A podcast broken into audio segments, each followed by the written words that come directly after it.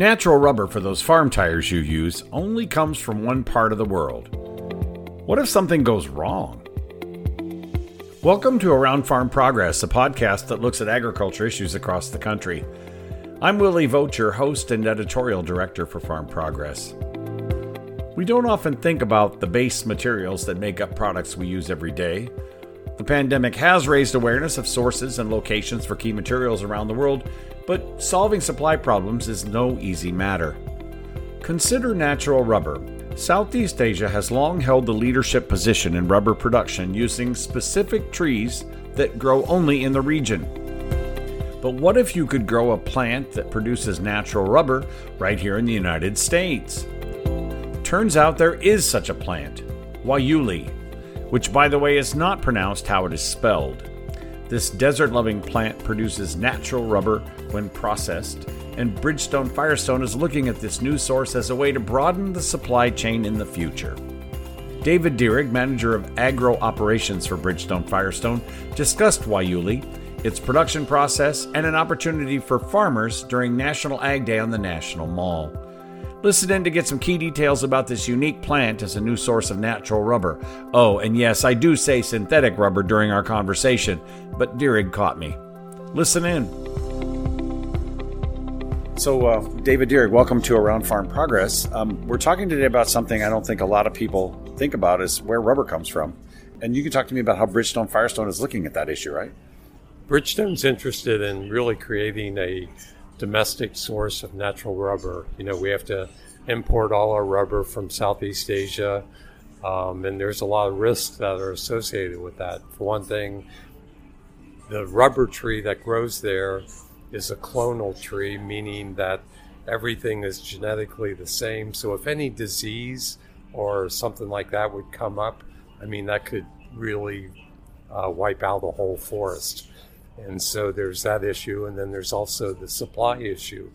You know, right now everybody knows about s- supply chain issues that we're having, but if something, if there was some kind of political instability that was occurring in that region, then supplies could be cut off. And that's what happened in World War II. Our, all our supplies were cut off. We had to scramble and find a domestic source. The United States started working on Guayule at that time. That's interesting because it, it looks like a weed. I mean, it's an interesting plant. Where did Guayule come from, and how did how did that become something that got people's attention for natural rubber? Well, Guayule was actually discovered in the late 1800s. Uh, that's when it was botanically named, but research really didn't start on it till maybe early 1900s. It's always associated with the war effort because that's when people realize that oh my god we need this for our economy for our defense systems for national security. And so that's world war one. There was a little bit of research on it but in world war two there was this emergency rubber project that happened. And this took place in arizona um, and regions like that. And so they started growing Guayule. They collected it from the wild, uh, where it comes from, in uh, like the Big Bend area of Texas, and then down in through Mexico. And they collected seed from the wild and just started growing it in Arizona. Uh, they had probably about 30,000 acres. And so this continued through the war. And then when the war, actually, they never harvested it. Uh, they never for bulk, uh, but uh, they learned a lot about that plant during that time. So now it's 2022. Why are we looking at Guayule now? Partly for the supply issues, but how is Bridgestone Firestone looking at this today? Well, they see as the demand for natural rubber increases by tire companies. Every tire company is looking for an alternative source, whether it's Guayule or uh, try to make synthetic rubber better, but there really hasn't been good progress in that area. Um, but everybody realizes, recognizes the problem with just having one geographic source and one plant species that produces natural rubber. And so that's what got Bridgestone thinking about it. And back in uh, 2012 is when we pulled the trigger and said, yeah, we're going to make this an R&D investment and we're going to try to get it to commercial stage. And so now uh, we're transitioning from that R&D period to a real business venture. And so we're we're making plans that by 2027 we're going to have our first commercial facility opened in Arizona. And so it'll only be on a quarter scale. We'll the, the plant will have four different processing lines, but only one will be opened. And then later, as uh, we progress, we'll open the other three lines. And so that one line uh, will take about 20,000 acres. And then the full scale will take 100,000 acres. So there's two things going on here. One, you have a new source of natural rubber, and rubber from Guayule is the same as rubber from a rubber tree in Southeast Asia. Yeah. But two, this is an opportunity, a business opportunity for farmers in the Arizona area to start, right? Yeah.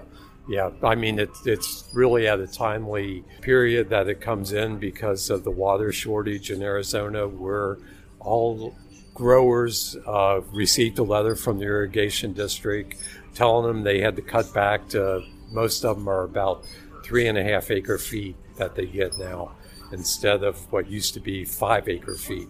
And so that drastically reduces the amount of water for other crops like alfalfa. If you were growing alfalfa, you couldn't grow alfalfa on all your land because it takes twice as much water as that. So, and Guayule takes about three to three and a half acre feet. So you a, a grower could grow Guayule on all his land and not have to keep any fallow, and that reduces like dust pollution, uh, things like that. So it you know it's a more sustainable crop for that region. Well, and that's interesting too because it is a perennial crop. So you think the contract will run what six years in the life of the, that plant on those acres? Talk to me about the life cycle of Guayule, raising it and harvesting it, and how that works. Okay, yeah, it, it is a perennial. Um, we harvest it every two years, but it's regenerative, so we don't plant it every two years. We just cut the plant off at ground level, and then the plant regenerates itself. Um, and then we, we, let it grow for two more years, harvest it again. So we know we can do that at least three cycles. Maybe it could be longer. Uh, we don't have that data yet, but we're planning on six years. And so that that brings up that it allows for a no-till practice, so good for carbon sequestration. It allows for a lot of other things like drip irrigation, we can cut back on greenhouse gases. Uh, it really doesn't use, we haven't used any insecticides on it. Uh, there's something about the compounds in the leaves that insects just don't like. It has anti traumatic activity, so it, it repels in, um, termites. Um, we're working with a company that's wants to make a biopesticide out of it. Um, so that tells you like insects really don't like this this plant, except at the very beginning. When it germinates, we do have to treat it, treat the seed with an insecticide. So when we look at this, if I contract for this, I'm at least six years, and I'm getting a no-till benefit. I'm getting a health benefit, soil health benefit. You're going to have people knocking down your door to sign up for contracts. Have you had some early interest in this now already when you talk to farmers in the area? Yeah, yeah, we've had interest in it, but part of the issue is that right now, these other commodity crops like alfalfa, cotton, they're paying very high prices to growers to grow their crop. And, and then they have subsidies that come in that we have to compete against. And so until that playing field gets a little more level, uh, you know, it, there is competition. So it's not that easy of a sell as you would think.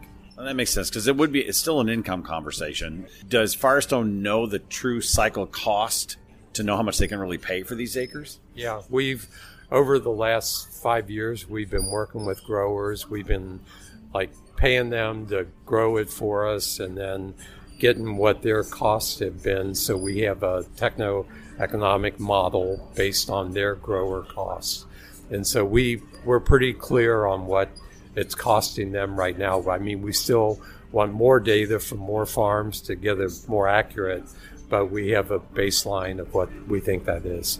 Well, that's pretty cool. So essentially, though, it's another way agriculture can be a sol- part of the solution to a, an, an, industrial problem or a, It is an industrial problem when you realize you only have one source outside the country. So that's cool. How much of this synthetic rubber would uh, Firestone, uh, Bridgestone Firestone, like to eventually replace in its supply chain with Guayule?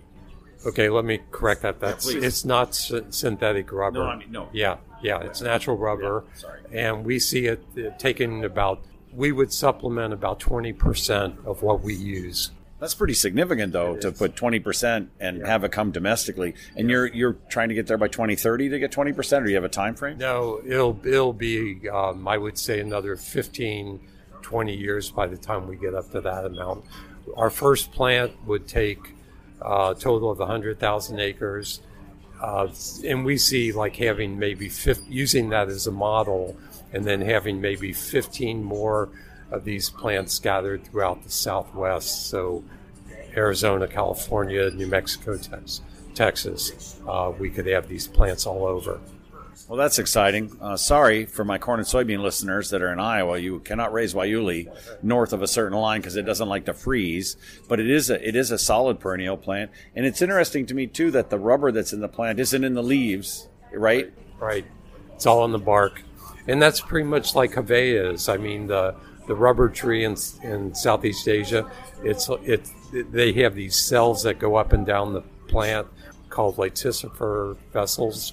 That's where the rubber is. In, in Guayule, it's actually contained in single cells. And so rubber is in these parenchyma cells. And so they have to be extracted with a solvent to get it out. But you got that all perfected. We, Of course, we've been working on it since '42. So, it, Yeah. Yeah. well, David Dierig from Bridgestone Firestone, thanks for your help in explaining a new opportunity in U.S. agriculture and an interesting opportunity for a new source of rubber for the tire industry. Oh, thank you. My pleasure.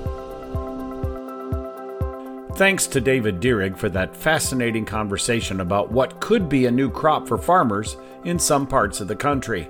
Guayule. The Bridgestone Firestone facility is in Eloy, Arizona, and is already producing the rubber from contracted acres, as Dierig shared.